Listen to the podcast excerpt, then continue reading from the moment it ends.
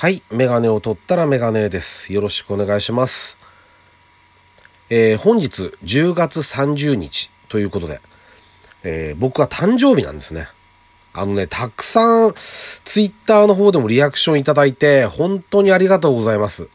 あの、なかなかお祝いされることももうないので、この年になってくると。なので、もう44なんで、あのーあれだけのリアクションをもらうのは嬉しいですよね、やっぱりね。あのーまあ、なるべくあの、なんて言うんだろう、隠すのもなんなんで、自分から言っちゃうような感じにしちゃってるんですけども、こう何年も。あのーそれに対してね、本当に皆さんリアクションをくださって、あのーありがとうございました。あのー本当に嬉しいですね、やっぱり。で、自分がこう、44、44って何を思い出します ?F1 好きな人だったらハミルトン？ルイス・ハミルトンのカーナンバーとか、野球好きな人だったら、えっ、と、バース？バースですよね、44番。あと、ブーマーもでしでしたよね、確かね。あれ違います？確かそうだと思うんですけど、長距離バッターですかね。イメージは。わかんないですけど、44。はい。でね、あのー調べてみたんですよ。44歳って何が、みんな何やったんだろうなと思って、あの、いわゆる先人たちですよね。僕じゃなくて。あの、まあ、僕と同い年でも全然あのね、偉業を達成してる人は山ほどいるんで、比べるのもなんなんですけども、44歳で何を成し遂げてるかってちょっと 今調べてみたら、伊藤博文さん、初代内閣総理大臣になってますね。44歳で。はい。総理大臣ですね、もう。44歳で。で、あとね、大塩平八郎の乱とか出てくるんですけど、ちょっと僕がびっくりしたのは、宮崎駿さんが、スタジオジブリを 44歳で設立してるんですよね。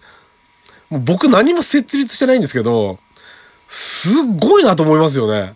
あの、ま、ん、もううん、環境とか才能とかも全てがこう、あの人と自分を比べるのもどうかしてる話なんですけども、それはベッカムとかタイガー・ウッズとかと僕を比べるのと一緒で同い年だからって。そういう話になっちゃうんでしょうがないんですけど、このね、自分の何にも成し得てない感じが、あの、なんて言うんだろうな、もうむしろ可愛いですよね。も うこうなっちゃうとね。お前は何もしてねえなっていう感じがこう、バンバンきますよね。こう、なん、無駄飯を食ってみたいな。あの、そういう感じは非常にしていますが、とりあえず今のところ、まあ家族もや、なんとか養えてますし、あの、まあ、ラジオを聞いたり、ま、漫画とか本買ったり好きなこともできてるんで、まあまあ、ぼちぼちじゃないですかね。それで、総理大臣にはなれなかったですけど、なれなかった。まあ44歳だからわかんないですけど、これからなるかもしれないですけど、44歳中に。なれ、な、なれないっぽいですけど、でもまあ、自分なりにそこそこやってると。いうことで、まあいいんじゃないかなって。ということと、あとは本当、本当に皆さんに感謝です。本当にありがとうございました。はい。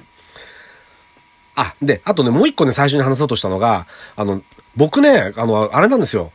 ラジオトーク始めたのが、ちょうど1年前の10月12日、12日、言えてないですけど、だったんです。今調べたら。そろそろ1年だよなと思ってて、1年の何にもやってないんですけども、あの、無事に1年、過ぎました。す、過ぎました。はい。無事に1年過ぎることができました。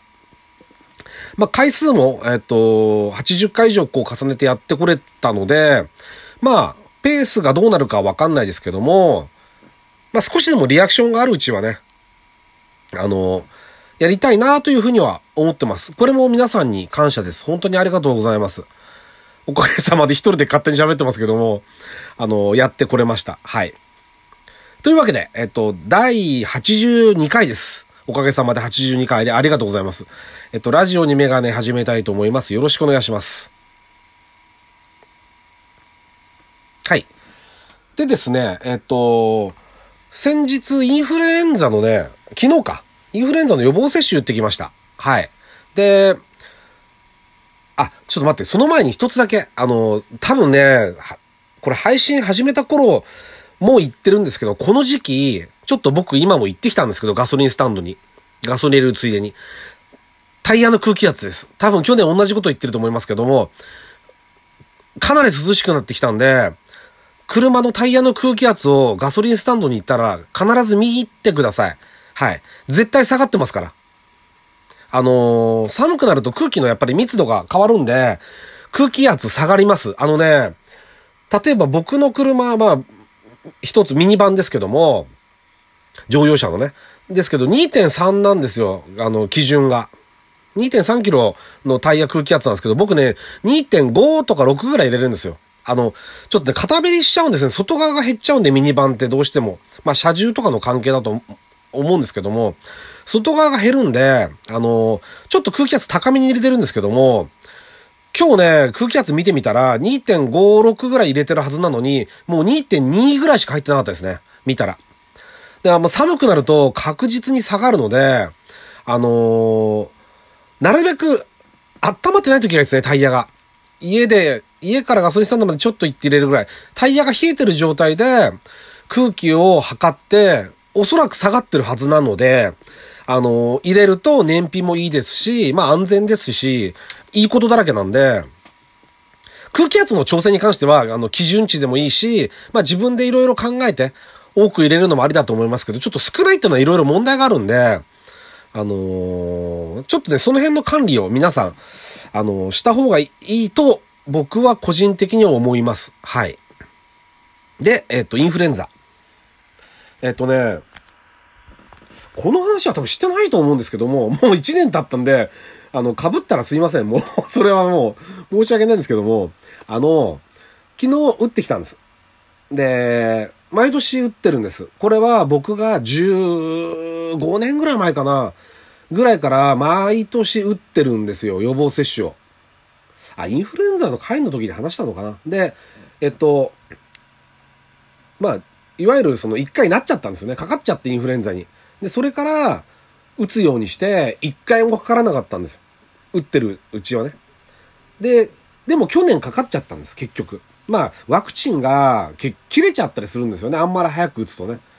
だから、どの時期に流行るかっていうのもやっぱり見極めないといけないじゃないですか。皆さん、打ってる人が多いのかちょっとわかんないんですけども、あのー、あんまり早く打つと、2月の後半とかに流行った時とかにこう、ワクチンの効果が切れてしまったりとかっていうのもあるんで、まあなんか業種によっては2回、大人でも2回打ったりする あ、すいませんらしいですけども、えっと、まあ普通の人はね1回なので、どこにピーク合わせるか。で、今年ちょっと早いらしいんですよ。流行りが。なので、あのー、まあ、僕にしてみたらいつも通りなんですけどね、10月の終わりに打つっていう。まあ大体10月の頭に始まるんで、10月の終わりに打つ。で、昨日ちょっとずっと風邪ひいてて、今もちょっとおかしいんですけど、何せね、最近なんか風邪ばっかひいてて、で、あのー、ちょうど調子いいなっていう時に打っとこうと思って。で、風邪薬がちょうど終わったんで、病院でもらった。なので昨日打ってきたんですけども、若干今日調子悪いですけど、あの、多少ありますよね。やっぱ体調いい時じゃないと、ワクチンってやっぱ菌打ってるんで、調子悪くなる時ありますよね。気をつけないと。だから、それが嫌で打たないとかっていう人もいるんですよ。職場なんか、うちの職場なんかで見てると、ちゃんと補助出るんですよ。インフルエンザの。ほぼ満額実は出るんですけども、あの、それはなんでかっていうと、やっぱ当然、ね、仕事穴開けら、穴開いちゃうじゃないですか。それは、ね、やっぱ、職場全体に住んで蔓延したりすると、もう仕事になんなくなっちゃうんで、打ってくれっていう方針ですよね。予防接種は。なるべく。昔はなかったんですけど、こう何年かで徐々に徐々にこう、だんだん、だんだんだんだん手厚くなってきて、あの、だいぶ、あの、金銭的には保証されるようになったんで、安心して打てるんですけども、あの打てる環境にある人は打った方がいいと思いますね、僕は。個人的には。去年かかっちゃったけど、でね、その、打たない人の理由は、打ったら調子悪くなる時があるとか、打っても意味がないとか、あの、かかる時はかかるんだとか、そういうこと言うんですよ。打っとい、打ったからかかって軽くな、済んだとかっていうのなんか、そんなの後からの言い訳だとか、言うんですけども、あ、もう、あれこれ、人間ほら、一人で生きてないじゃないですか。ね、あの、僕はそう思うんですよ。そ買い物にも行くだろうし、電車にも乗るだろうし、いろんな条件が重なって自分が気をつけてても移されちゃう場合もあるし、自分が今度ほら、軽くかかってるのを移してしまう場合もあると思うんで、もう予防というかね、その多少なりとも効果が多少なりともあるんだって言われてるものはもう何でも使った方がいいんじゃないかなっていうふうには思いますよね。今そんで注射痛くないですしね、昔ほど。針もなんかすっごい細くて、ね、あの、あんまり痛くないし、できればこう、みんなで打つのが一番いいんじゃないかなって思いましたけどね。だからこの間健康診断で風疹の抗体があるかって調べて結構ない人がいて、で、僕は調べ、調べて、家でちょっとうちの母なんかに聞いたら、風疹打ってないって言われたんで、じゃあいいや、今から打とうと思ったら、風疹あるんですよ、抗体が。血液検査したら。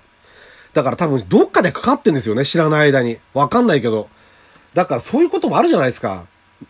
きっと、きっと最近じゃないと思うんですけど、もっとずっと昔に、なんかの拍子でかかって風邪かなんかと思ってきっと過ごしちゃった可能性もですよ。あくまで可能性だけど、あるんで、あの、予防接種とかね、予防できるものとか、検査でできるものとかっていうのは、何でもそうですけど、なるべくこう、できるものはやった方がいいんじゃないかなと思いますよね。